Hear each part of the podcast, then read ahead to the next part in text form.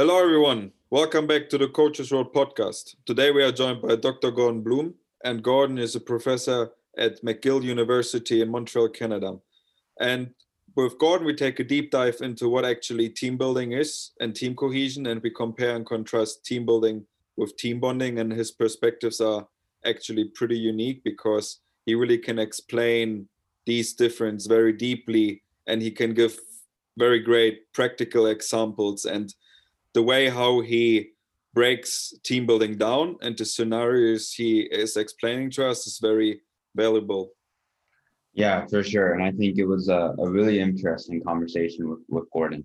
And i think that you know right away he started off with explaining this the study he just finished up with with hockey coaches in an elite level and and how they dealt with difficult athletes. And without spoiling anything it, it just shows how important you know team building is and working with athlete is and and it's really cool to to talk with someone with that kind of research background and and knowledge. And you know he he under he he drives his or he explains his motivation as uh, wanting to to understand people. And and that's how he got into sports psychology. And i think that's that's really interesting and, and a really cool motivation because you know if you think of of coaching we've said it before on the show it's it's in you're in the human business. So you have to understand people. You have to know how to work with groups and and how to build groups. And we we talk a lot about that today and it's uh it's valuable stuff for for any coach or any practitioner to take away. So without further ado we'll we'll kick it over to gordon himself and uh, we hope you guys enjoy the episode.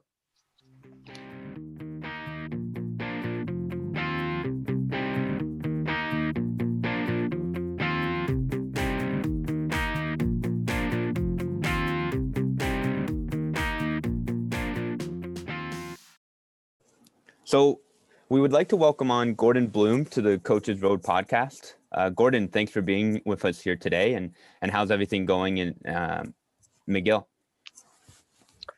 Well, Derek and Rick, thanks for uh, having me. Um, I love Finland. I've been there, and uh, great country.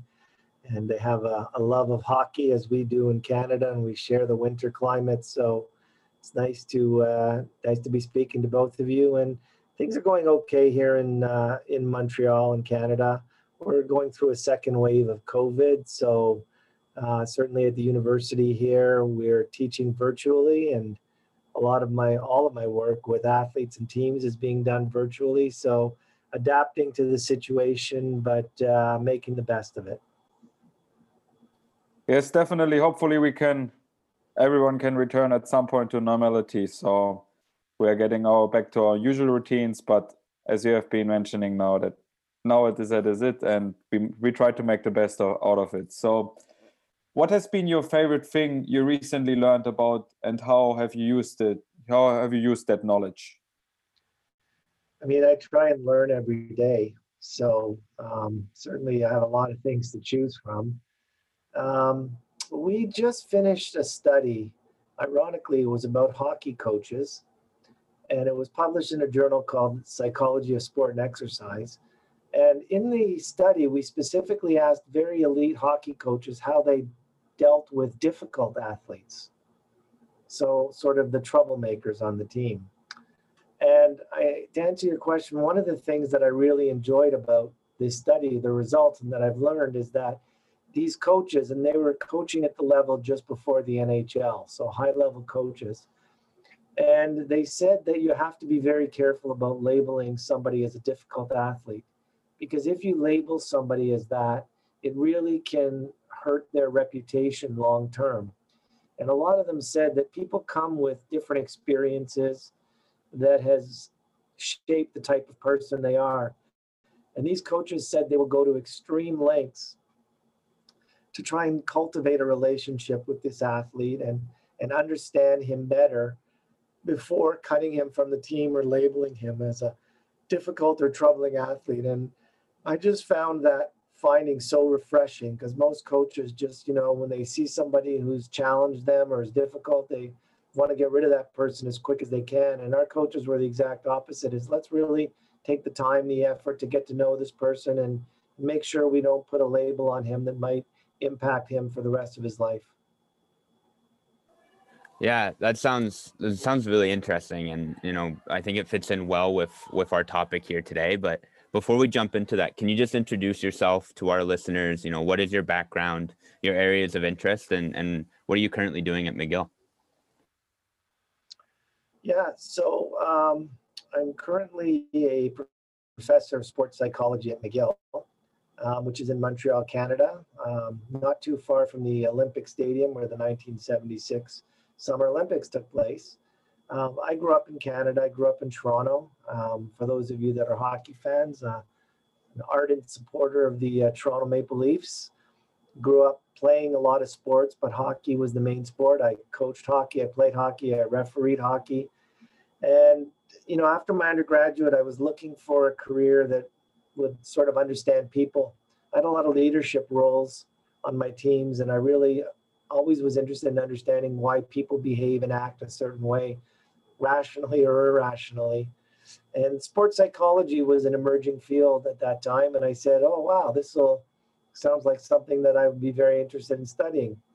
So um, I ended up going to the University of Ottawa to do my PhD, and they were doing research on expert coaching at that time. And uh, um, I was fortunate to be offered a spot in a program, to be mentored by a fellow named John Salmela, who was a world leader in sports psychology and coaching research, and um, took me under his wing and um, got me access to a lot of coaches and um, really got the bug to sort of spend my career researching and studying coaches. And my PhD dissertation, we had, I think, 20 coaches who were national team coaches in Canada and learning about their knowledge and strategy. So, uh, pretty exciting stuff. When I graduated my PhD um, in Canada, I really felt like I needed a little more immersion in high performance sport. Um, in Canada, it's the university system is more amateur compared to the United States. So I started looking around for some programs maybe in the US that had a division one program where sports really was high performance sport. And I was fortunate I got offered a job at Fresno State University in California. I know you had a guest on here, Wade Gilbert. Uh, he's a good friend of mine. We studied at the same university and um, he actually uh, took the job when I left Fresno State. He actually took that job. So uh, we followed our career paths together. I was there for four years and really involved in the uh, in the sport program and there's a lot of high performing athletes in basketball, baseball, and football that have come through that program and really helped my growth and development in sports psychology. Um, ultimately, being from Canada, I was looking to get back uh, closer to home to family and friends. And it's fortunate when a job at McGill University opened up. Um, it's a research intensive university with a really good tradition and certainly something I couldn't pass up. So I've been here 20 years now, um, doing my research and coaching, teaching classes in sports psychology. I do a lot of applied work with our coaches and our athletes here on campus, but also I have a private practice. I've worked with Olympians, Paralympians. I've worked for the Montreal Canadiens in the NHL. I've worked with a lot of professional athletes. And um, I'm also the undergraduate program director, which during COVID has got its own challenges. So that's basically who I am a scholar, an administrator, and a teacher. And when I'm not doing all that, I'm coaching my children in sports and still playing uh, hockey, softball, and tennis myself. So hopefully that under- helps everybody understand who I am, where I've come from. So, specifically, what we want to talk with you about today is team building and team cohesion. And that's something uh, we are very interested and very excited that we have the opportunity to speak with you about this because you have been uh, acquiring a lot of experience in the area of sports psychology. As you have been mentioning, you have been working with a lot of athletes and you have done a lot of teaching. So, could you please tell our listeners about your professional, so as a researcher and mental performance co consultant, experiences with team cohesion and team building? Sure. Um, so, for me, the light bulb sort of went on when I was doing my PhD and I had my three year applied apprenticeship was with our men's hockey team at the time. And it was a pretty good hockey team. And the coach, I think, was really forward thinking. And as we were talking a, a little bit, he says, Why don't you just try a team building activity with the guys? I was like, Okay. So I said, I'll give it a try. And uh, it seemed to go pretty well. And the coach, he ended up coaching. For, his name was Mickey Goulet, and he ended up coaching um, for Italy at the Olympics when they were uh, host. Um, they brought in an experienced coach from Canada to lead the Italian team, and he did that. So very experienced, knowledgeable coach, and he really put the bug in my in my head. He's said, you know, keep trying these team building. I like what you're doing. It's well received. So I basically had three years to sort of experiment with team building in sort of a non-pressure situation um, where the guys knew me, they trusted me, I trusted the coach, and and sort of went over pretty well. So when I got the job at uh, Fresno State, here's where the personal and professional sort of cross. Um, I was approached by a lot of the, the teams there and asked me to work with them. And I got approached by a head coach of the equestrian team. And um, growing up in Canada, I didn't know anything about equestrian. Don't, didn't ride too many horses in my experience. Um, you put on a pair of skates, yes, but horseback riding, no. But nonetheless, that's, that's irrelevant because when you're talking about mental skills or team building, you don't really have to know the sport. And the coach said, you know, we're a, we're a team of about 60 athletes. We've only been together for one year and our cohesion is really low. Is there anything you can do to help our cohesion? I said, well, I was always interested in doing a team building intervention program for over a season. Would you like me to try it? Because I hadn't seen too many, if any, examples in the literature about sort of season long team building interventions. And the coach said, sure, try it. So I had a colleague who uh, was an expert in cohesion. She studied with Bert Carron for her PhD and uh, had a really good understanding of team dynamics, group dynamics, and we created a team building intervention. And uh, we found that it increased the cohesion of the team over the year. And I'll tell you something funny about it. So we, we created about six different interventions around various topics. But one of the ones that came out when we did some interviews is the athletes weren't happy with their like team building is based on task or social. So do you like each other and are you working on the task together? So the task numbers came out low and we were trying to figure out why is the task so low? Why are people so upset with you know working on this team? And we soon found out that um, the 60 athletes had 20 horses where they trained on every day and the horses had to be cared for in the barn at the end of the day. And what we found out was that about one third of the athletes were staying behind and grooming the horses and cleaning them and cleaning the stables and caring for them. And the other two thirds were taken off. They didn't want to help because it was the dirty job. So we basically created this activity with the athletes and the coaches that basically assigned you had 60 athletes, 20 horses, three girls to each horse. And, and that team was responsible for taking care of their horse that night. And when the coach went around and checked the stables, if that horse wasn't cared for, you had to do all 20 horses the next day. So, to make a long story short, because I keep joking about this, basically I spent, you know, all this time learning about team building, doing my PhD in sports psychology. And the thing that came out of that study is that a lot of athletes didn't like scooping the poop of horses. So it was kind of it was kind of my first foray into it, and I thought it was sort of funny. And then I'll just tell you one more story, and then let you tell me if you want me to elaborate on it. Um, professionally, when I uh, worked in the NHL for the Montreal Canadiens, um, we also did a lot of team building stuff.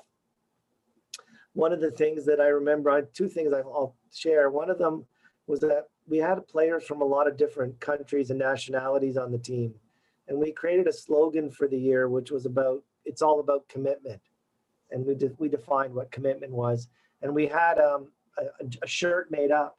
And one of the things that we put on the back was the word commitment written in the language of every player on the team so that everybody would feel a part of it. And that was, we tried to really break down the cultural barriers.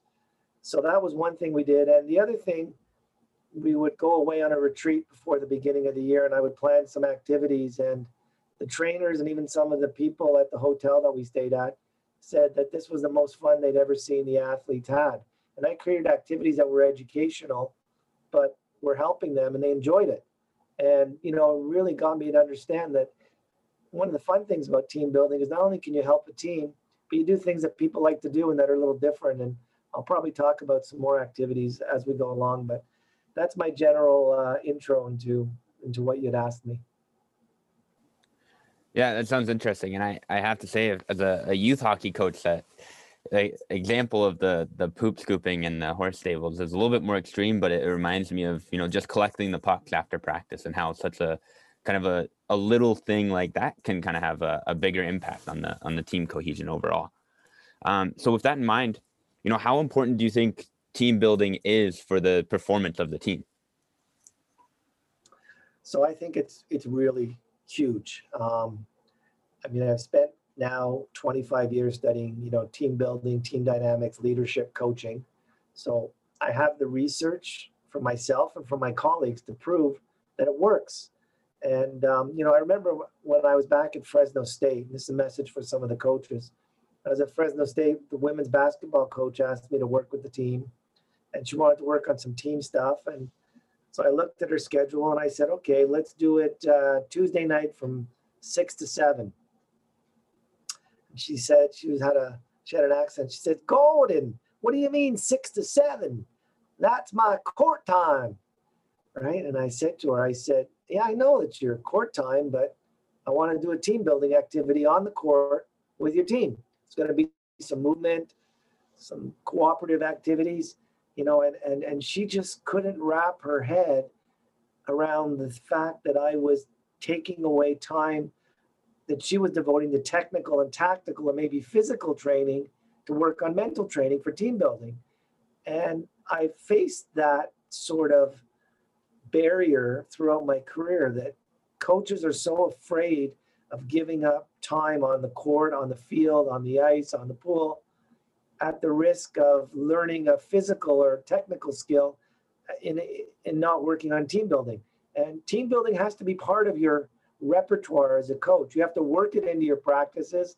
And yeah, sometimes you give up the technical, the tactical, the physical training, but the advantages and the gains that you'll get from your team on doing team building activities will far outweigh them not being able to make a great pass or shoot a free throw or, you know, throw a baseball. Well, now you brought up some very interesting examples from the female basketball coach. And what I found very interesting is that the coach displays a certain behavior, and with his behavior, he might have an impact on his or her athletes. So, how does the behavior of the coach influence the actions and experience of the individuals and the cohesion of the team overall? A lot. Um, you know, good coaching gets overlooked, as you probably know. And when things go well, parents, agents, players, they just assume that, oh, it's just happening, you know? And then when something goes off the rails, they're quick to blame the coach. So, my thoughts are that good coaches have these cohesive teams because of the things that they're doing. And sometimes they're doing it implicitly, sometimes they're doing it explicitly. But I, I truly believe that every interaction verbal or nonverbal, that you have as a coach with your athletes has an impact. It has an impact on their confidence, it has an impact on the team cohesion, and all of those factors ultimately affect how much an athlete enjoys his or her experience. And I believe the more they enjoy their experience, the better they're going to play and the more successful it's going to be. So for me, coaching is an art, it's an art form, it's a craft. And everything that you do and say as a coach has an impact on your team cohesion, which has an impact on the athlete satisfaction, which has an impact on performance.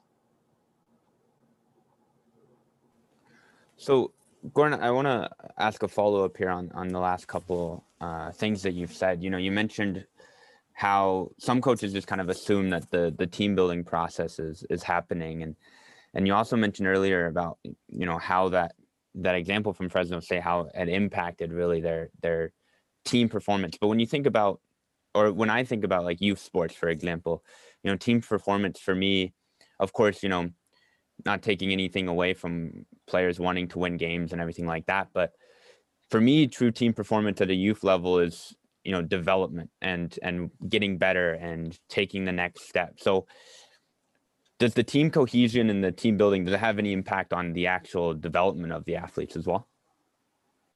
Oh yeah, absolutely. Because when you do team building, if you're doing it properly, I haven't really got into what team building is, and we'll probably get into that as we go along. But basically, it's a way to improve somebody's confidence. It's a way to improve communication skills. It's a way to improve life skills. And in youth sport, what should be your priority is again your development, and your development is not only in sport, but it's in life. And team building are a wonderful opportunity to do that because one of the things that you do when you do team building activities, at least when I've done them in youth sport, is the athlete that's the most confident or the most skilled or gifted on the team.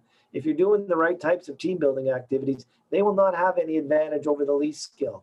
So it breaks down that barrier and puts people on more of an even level and, and allows them to communicate and cooperate more effectively. So um, there's a lot of residuals to it that I think come into play that impact what I think is is is important for a youth sport coach.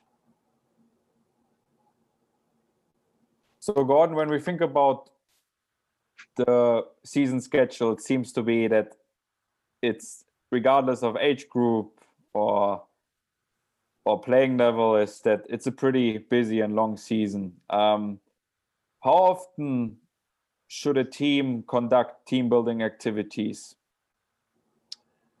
I think for a direct team building activity, I would say once every three weeks.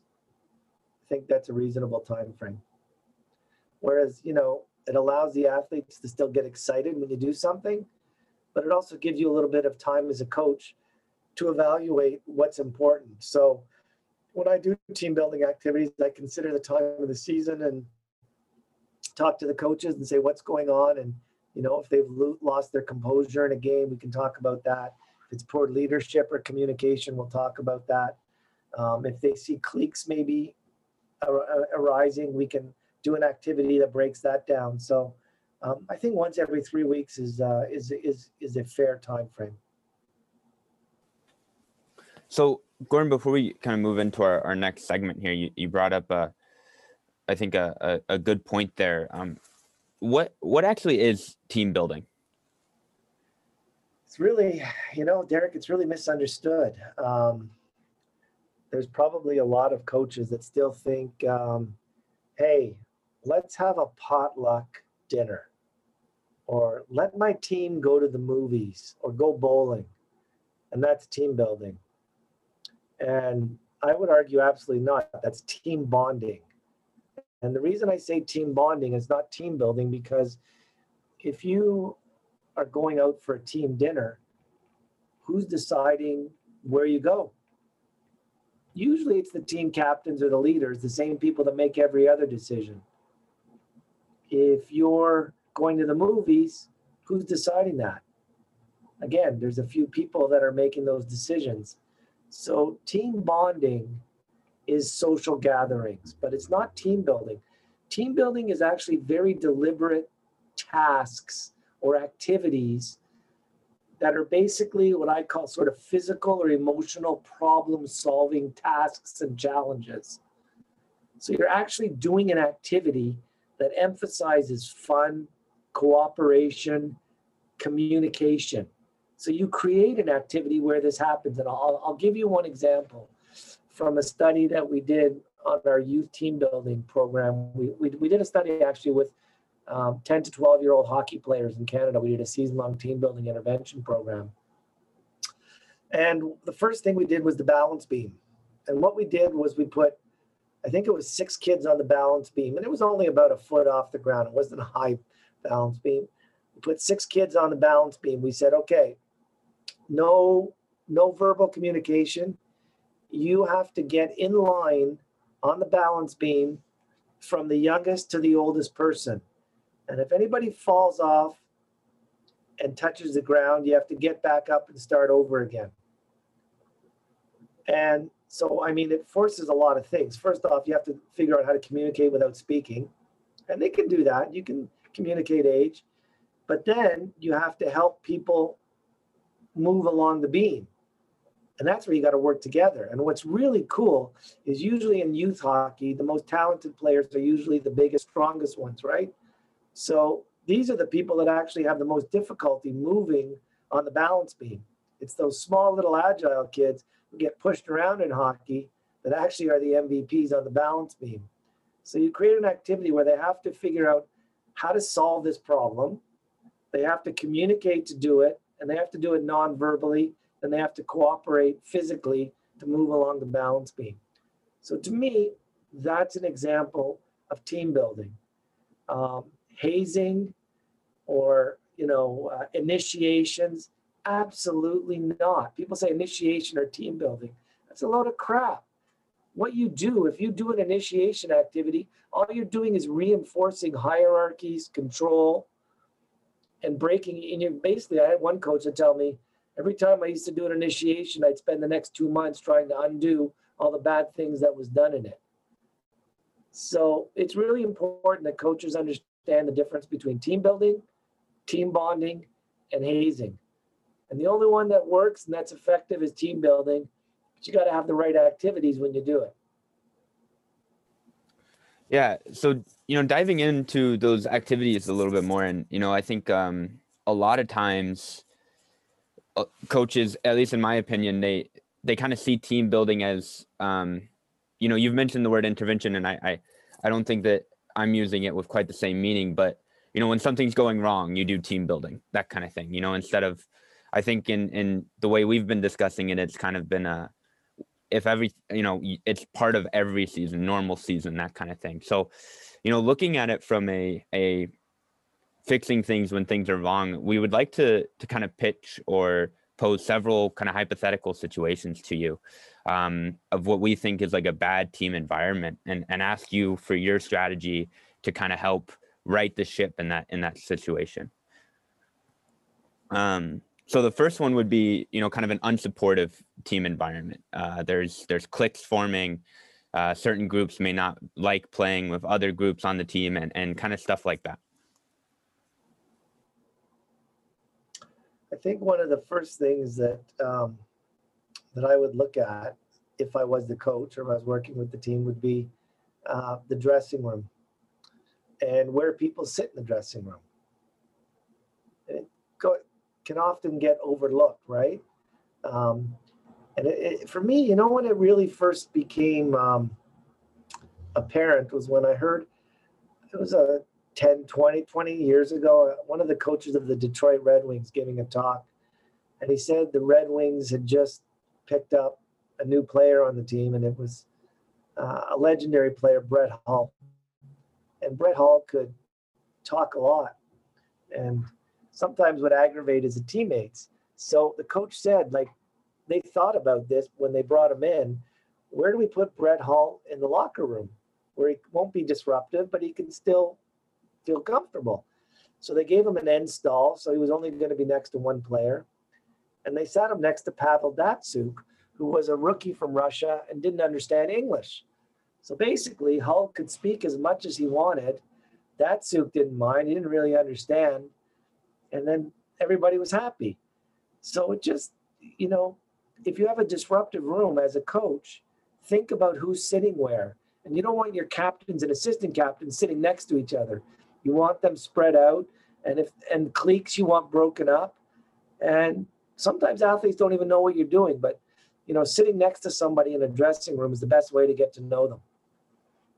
That's really that's really interesting because if I think back about my own playing time. Usually, when we went to the rink, I, of course, you always try to sit next to your buddies, but then at the same time, is that is that really productive for the cohesion and for the collectiveness inside the team? So it's really interesting, maybe playing a little bit around and also maybe mixing it up these things um, during the season. And I think it's in youth hockey and junior hockey, it's it's interesting to follow it up uh, like really consciously. So, and our next scenario is that you get a new player in the team or you have a player that is seen as an outsider to the other players. Is there a difference in team building activities for this scenario? And what step can you take to bring them into the team? You know, a scenario like that, I mean, again, team building, we want to bring people together. so, what type of activity could be created to break down some of these barriers? And, you know, one of the things that they always talk about in Team Canada, our World Junior Hockey team, is um, I know the person who, you know, was their mental performance consultant, and they would get players from all over Canada. And our country is big geographically, we're huge, right? So when we get players on a Team Canada, they're coming from everywhere.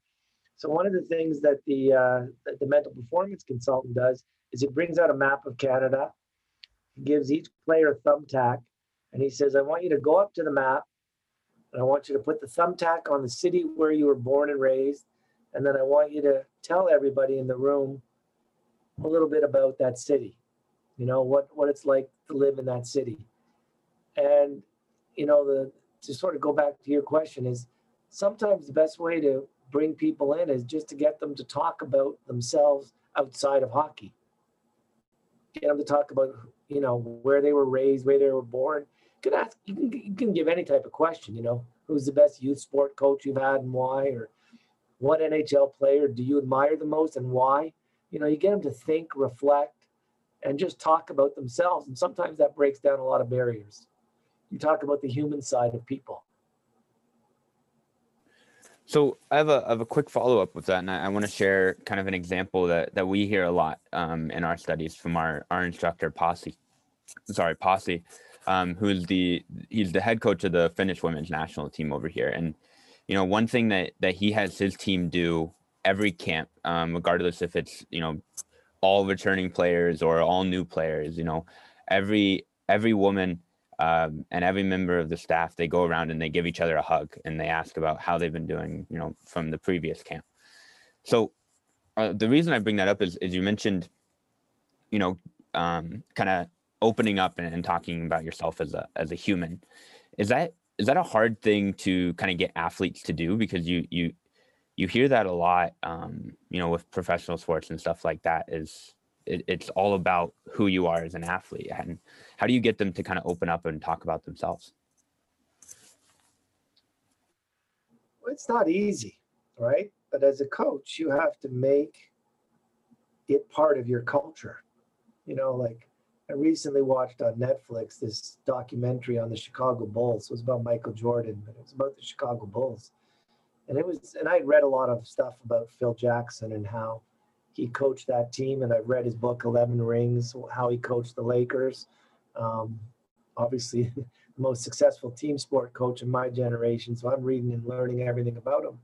And just, you know, he created this atmosphere, you know, where they would do like, they would talk about Zen and do yoga and get really esoteric in some of the things they did. And most athletes would just like, there's no way I'm doing this. But I think with Phil Jackson, this was part of his culture. He related to sort of his roots growing up in Montana, and he was very spiritual. And this is part of their team.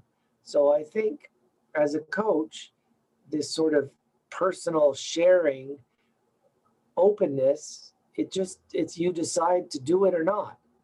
And, you know, it's done at the highest levels. You gave the example of your Finnish hockey team I just talked about the NBA team. It, it can become part of the culture.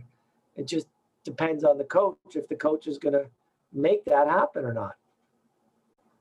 Yeah, it's really interesting that every kind of coach brings his own culture into his team, and it's even more interesting how the athletes perceiving it, and then maybe even that if you realize that they perceive it not in the most positive way, are you do you adapt it or do you stick still with the same thing? But this is a totally different question, but it's still very uh, still very curious scenario. So our next scenario we have prepared for you is that let's say a team has a very long losing streak and lots of cohesion has taken place within the team. The players are blaming now each other, they're finding excuses, they finger pointing all over the place, and the overall climate is very negative. What do you do as a coach and how do you act? I remember reading some work from my colleagues in Canada, uh, Nick Holt, and they they did some team building activities. And one of the things that they talked about was this activity called the pledge. And what it is is they have every athlete on their team write a newspaper article about themselves that highlights their skills and their strengths. So it talks about like their character, their athletic strengths, their personal strength, and they write it about themselves as they would want it to be written. And then they give it to a teammate, and the teammate looks over and says yes, and they read it out to the, the rest of the team. So it highlights a lot of the positive traits, but also if the team's going through a difficult time, someone can call out someone and said, "Hey, Rick, remember you in your personal write-up, you said that you were going to be resilient, and that's what you said. But now you're sitting here blaming everybody else for our losing streak, and you don't seem like you're, you know, working through this. So, I I, I kind of like to turn a flip when things are going poorly to create an activity that brings out positivity because there's so much negativity. And having you write an article about yourself that highlights your strengths is really good. And then later on when things are going so poorly and if somebody sort of goes off the rails someone can also come back to that and say hey remember you said that this was your this defined you. Well what you just did there doesn't show me that you have as strong character as you said. Yeah that's really interesting when you you just mentioned the, the positive versus the negative there. And i i I was going to ask uh, until you, you said that, but you know, I think that it's easy to to focus on the, the negatives when when everything's going poorly on the field or on the ice or um, anything like that. And it's I, I, agree, and I think it's really important to to focus on those positives. Um, our final scenario that we wanted to pitch you is uh, if you you're a new coach coming into a group um, of players that have they've played together for several years and they've kind of established an environment how they operate and you don't you don't feel like it is too positive or if it's um it's you're not comfortable in that environment and how it's working so what what do you do in that situation to kind of um change that environment to to one that you can kind of operate in and is there a difference between you know a youth coach going into a, a group of players at the under 12 level that have played together for several years and per, perhaps a professional coach that's comes into a, a new professional team with players that have been there for a while? So, you know, that's an interesting question about youth sport and professional sport. And it's definitely different.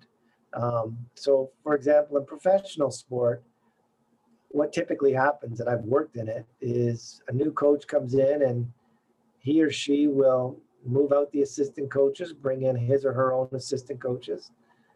We'll also make changes with the uh, athlete leadership group, and not just the leadership group, but the team in general. You know, most coaches, if they come in, it's because the previous coach has been fired in most cases, and therefore it wasn't a good environment. It wasn't successful, so they're going to have a big turnover. I know some coaches retire and you come in take a winning team. That's a little different, but in general, I think in pro sport, you're just gonna you're gonna have to bring in new people. Youth sport's a little bit different, right? And especially when you have uh, situations where kids have played together uh, for many years. So um, I coached my son's baseball team this year. And we're the U18 team. So I'm coaching many kids that have been together now with me and each other playing baseball for about 10, 11 years. So it's a little bit more challenging to to sort of change things at that point. And it really is challenging.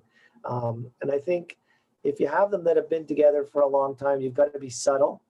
But I think one of the things that I would suggest to coaches is maybe try and reach out to some of the players that have a greater influence in your on your team and just try and buy them into certain things before you do them. Um, it doesn't have to be this in-depth talk because you know the younger kids they may not understand it. But i do think that if you try and reach to some of the kids that are the leaders and get them to say hey you know what? I think i want to try doing this.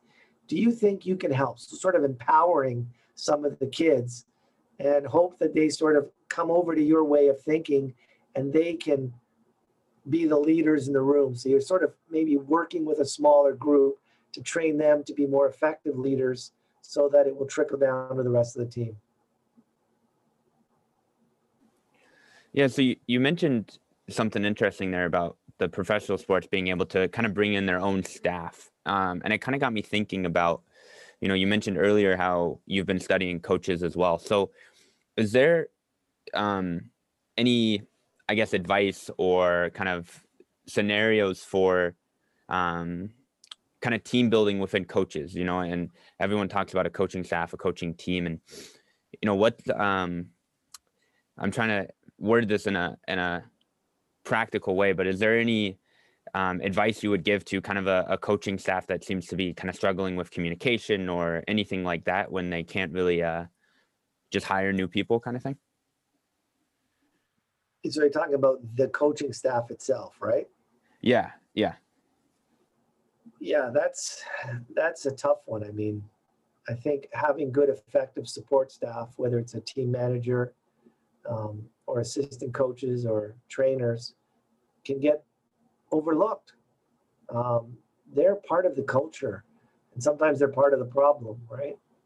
And you know, as a head coach, that's part of your responsibility is crafting your support staff. And in, in youth sport, it might even be the parents as well, although not, to the highest extent, but you also set the tone in how they act, how they behave, how you communicate with them.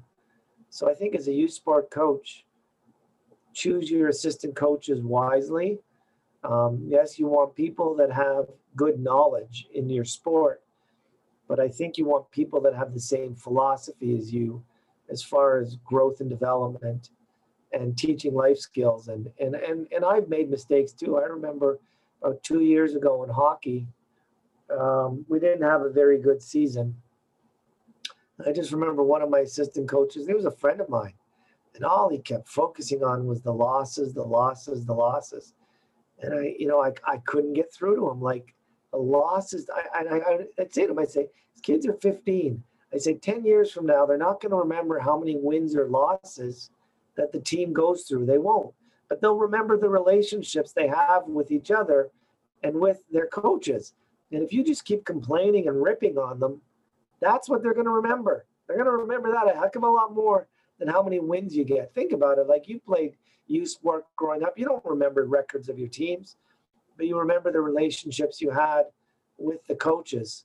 And that's really what I try and instill in my assistant coaches. But like I said, I've made mistakes. I've had good ones and bad ones. It's not a perfect science and it's not easy to, to get the right people. Sometimes you don't know what you have until you give someone a chance and then you watch them in action. You're like, holy cow, I didn't think you were like that. Your answer is very interesting to me because I can definitely identify myself here as well. Because when I was 13, I think I was an under 14 player at this point. It was my first season. We got a new coach. And meanwhile, I know him since 10 years and we are still in touch on a very regular base, talking to each other at least once a week. And I don't really remember, as you have been pointing out here as well, very clear that what kind of activities we did, uh, how, what kind of games we played, of course, still a little bit, not really the results, but I do remember what kind of relationship I had with him and I have been establishing now over the last 10 years. And it's very valuable to me that it's still possible for me to keep in touch with that person overall. And another question I have for you is that because in our conversation you mentioned the word trust already sometimes, I think. And how what is the role of trust in team cohesion?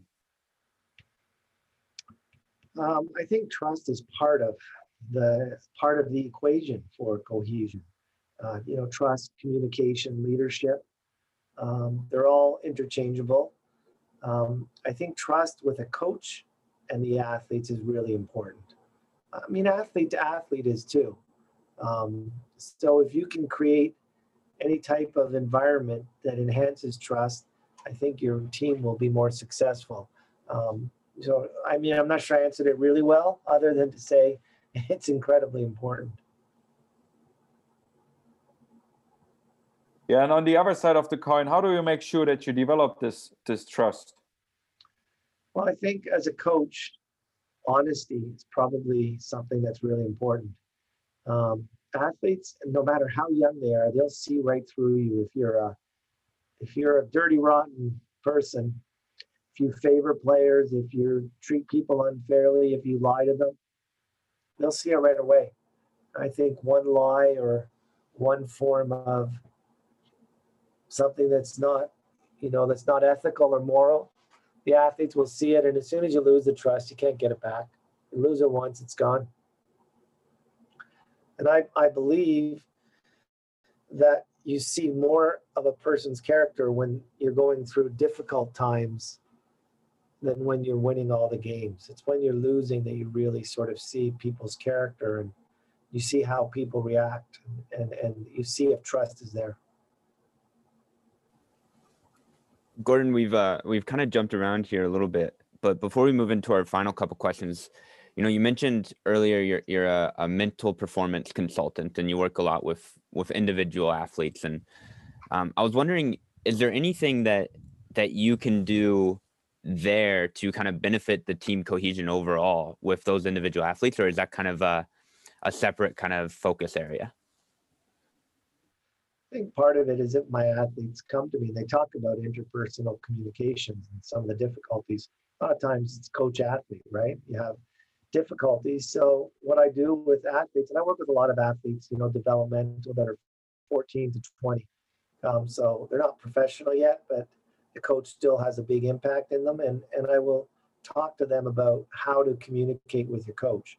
So, you know, a lot of athletes have a difficult time if they disagree or don't understand something a coach did, they're not sure how to ask them or they're afraid to ask them. So a lot of times with my athletes, I'll do role playing and I'll say, this is how you, this is what you can say to your coach. This is how you can say it.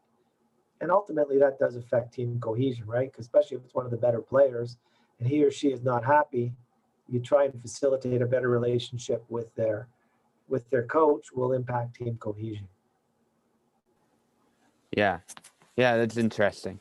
So, you know, earlier in the conversation, you mentioned uh, the the Fresno State basketball team, the I think it was the equestrian team um, there at McGill, and then the the Montreal Canadiens. So, kind of a, a variety of different teams and, and definitely a variety of sports. But can you remember kind of one team that you've worked in, um, or more multiple teams that you've worked in that kind of stand out to you as as great examples of of good team cohesion and can you kind of explain why they stick out to you? Oh boy.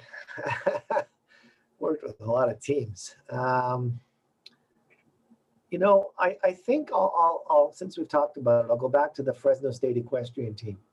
Um, and again because we did measure cohesion we measured it at the beginning of the season and at the end of the season and I remember one of the activities that we did, and this, I think, answers your question. I think, uh, I think, I, I think I got the answer. So, one of the things that we did with the team, because they were a new team, was created something called a team covenant. So I remember reading. Uh, Pat Riley was the coach of the Los Angeles Lakers. He's an NBA basketball coach. Coach Magic Johnson and Kareem Abdul-Jabbar. And he had a book where he talked about creating this team covenant, which is like kind of rules of order for the team. So I started talking to this equestrian team, to the girls, and saying, like, do you understand how to act? You know, and there was just there was a lot of things that they thought the team could do better.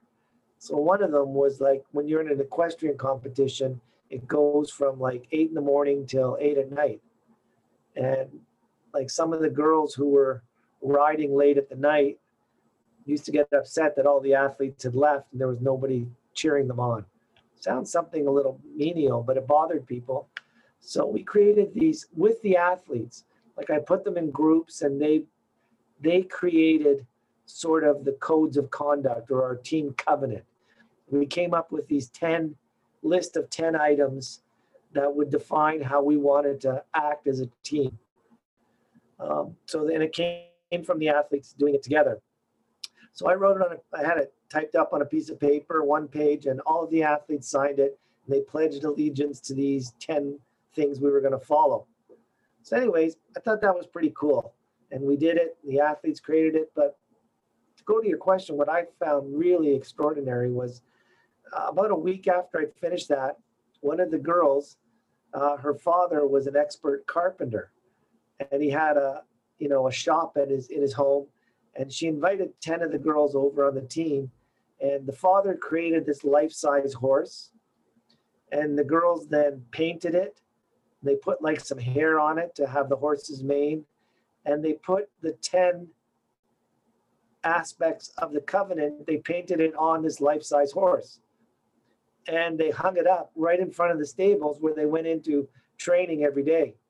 So every athlete who came in every day was reminded of these 10 aspects of expectations for our team. And I just thought that was really cool. You know, first I worked with them creating this, but they did it. But then they took it to another level by showing the buy in by creating this life sized horse and hanging it up and um, I think that was part of that, uh, you know, improved cohesion that just really worked on it the whole year, and and the and the results certainly showed. And the team was very successful too. Uh, did very well at the national finals, and uh, it was it was it was it was a great all around season. So I think that works out well.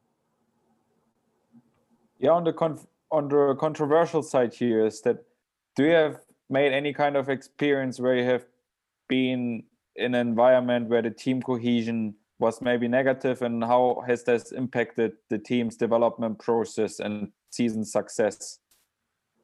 Oh it it it happens. I mean let's not kid ourselves that think that every sport team is perfect and runs smoothly you know and it, it doesn't always have to do with the mental performance consultant or the coach. I mean it goes back to what i said at the very beginning. The first thing i spoke about was this recent study we we did on on problem athletes and teams have them. And when you have a problem it can be just one person. Some people said it's like a disease like cancer and and a disease that can spread.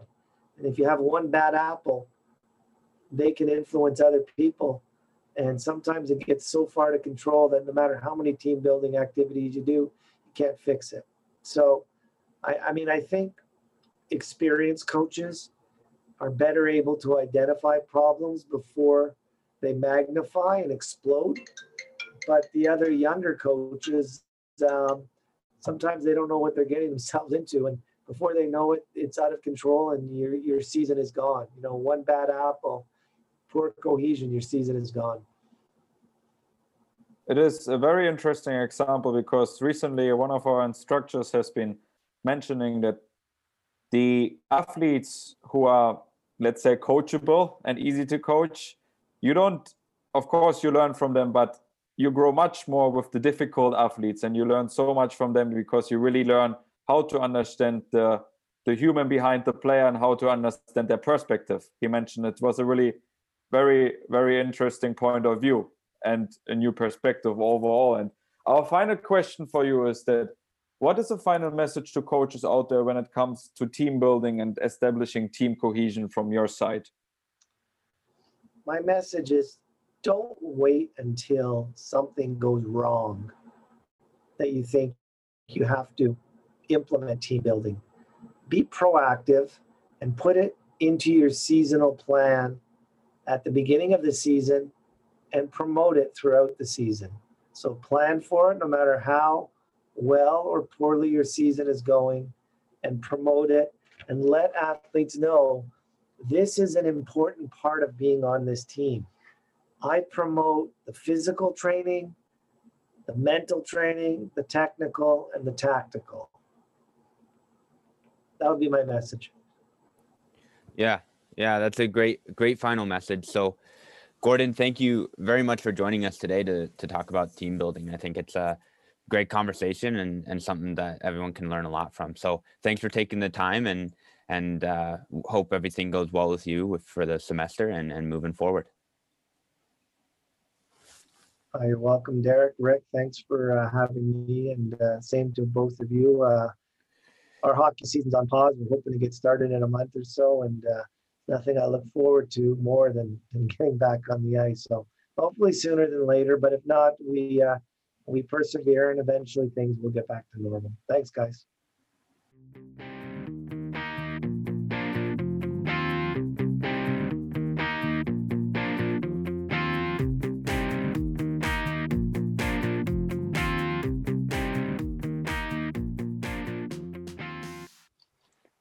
So what a conversation we just had with with Gordon there about team building and, and team cohesion. and. You know, I think it's something that, as we mentioned in the interview itself, it's something that is really overlooked by a lot of coaches at the at the youth level and at the professional level. And it's kind of just thought of as as something that that builds itself. You know, you put put a bunch of people together and, and they'll build a team. And I think that I was a, a victim of that that kind of mindset um, early on in my coaching career until really I got over here to Finland and you know talking to Gordon it, it kind of opened my eyes a little bit more about how consistent you need to be with team building and how you know it's not just a, when things are going wrong we'll do a team building activity it's built into your season plan and it's worked on constantly you know you're you're constantly reminding them you know communicate work as a team and everything like that. And you're designing these activities to to emphasize those things and to really build up that team cohesion. And I think that that is that is something that I really took away from the episode from, from Gordon today, and I thought was really interesting.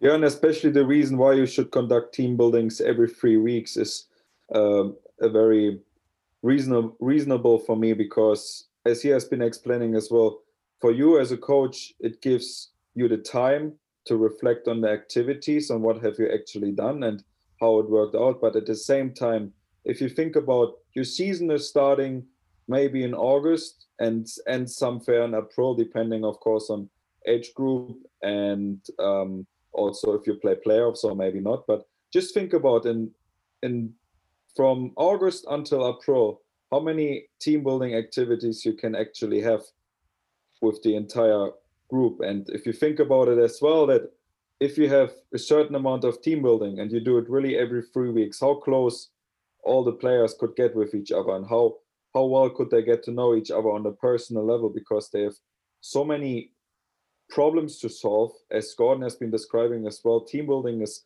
problem solving. They have they have to face so many challenges together and they have to collaborate all the time.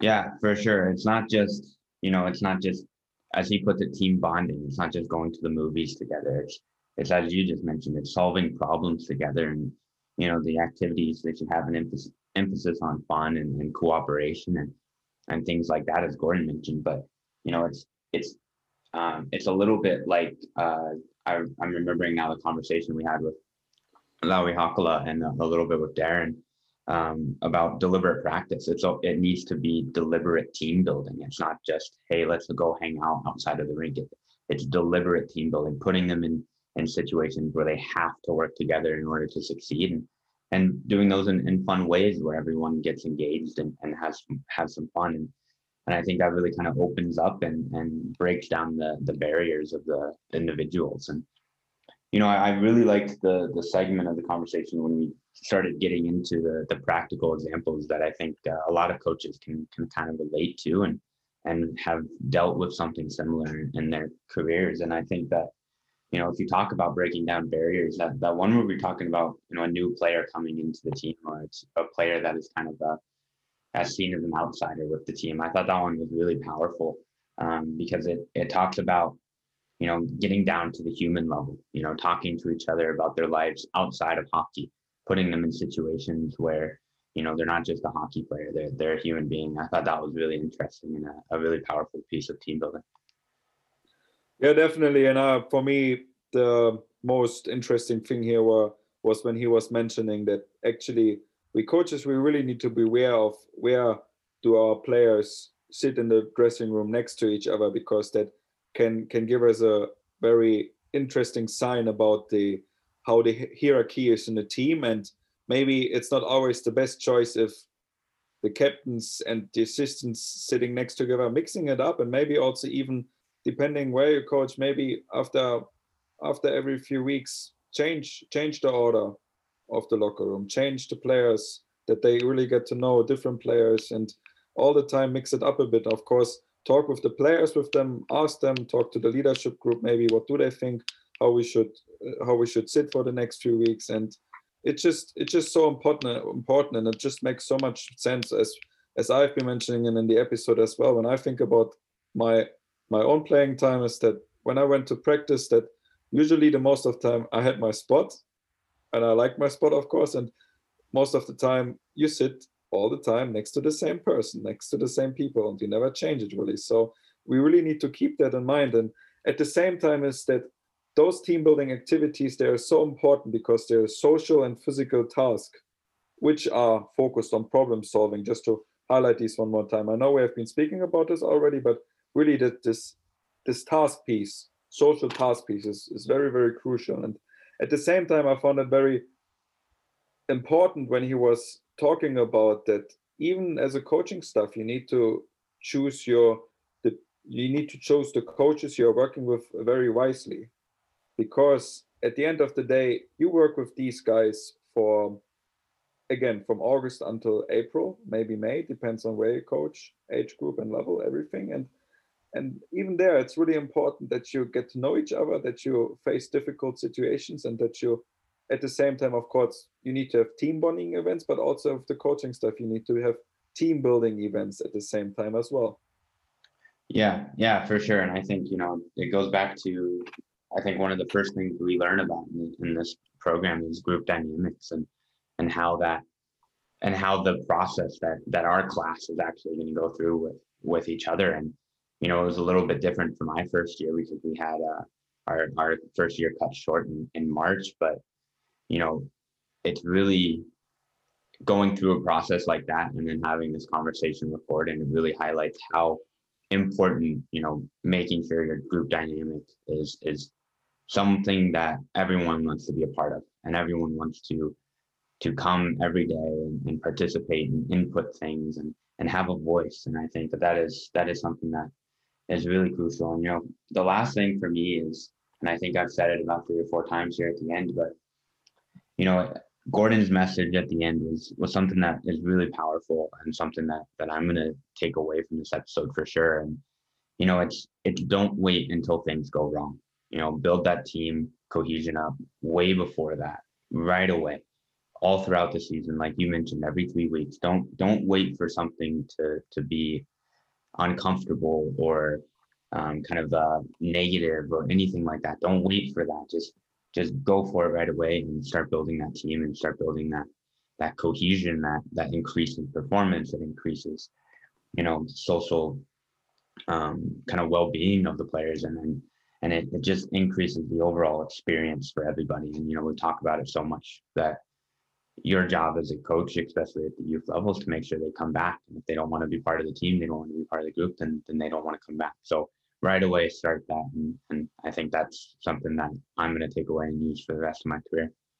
Yeah, at the same time, they're increasing self confidence, and self confidence is so important and it mirrors every action of the player in every situation and every game how much self-confidence a player has or does not have and that's a very important additional reason and just thinking about the message gordon brought across that if you really do team building on a regular base every three weeks that again your season is very long and if you really do it so often is that just think about if you never know what happens and if times are maybe not that good or you have a tough playoff series, the series is on the line, then at least you can rely on that. Hey, I know that these guys will fight for each other. I know that these guys will give everything for each other. I know that these guys will play with passion.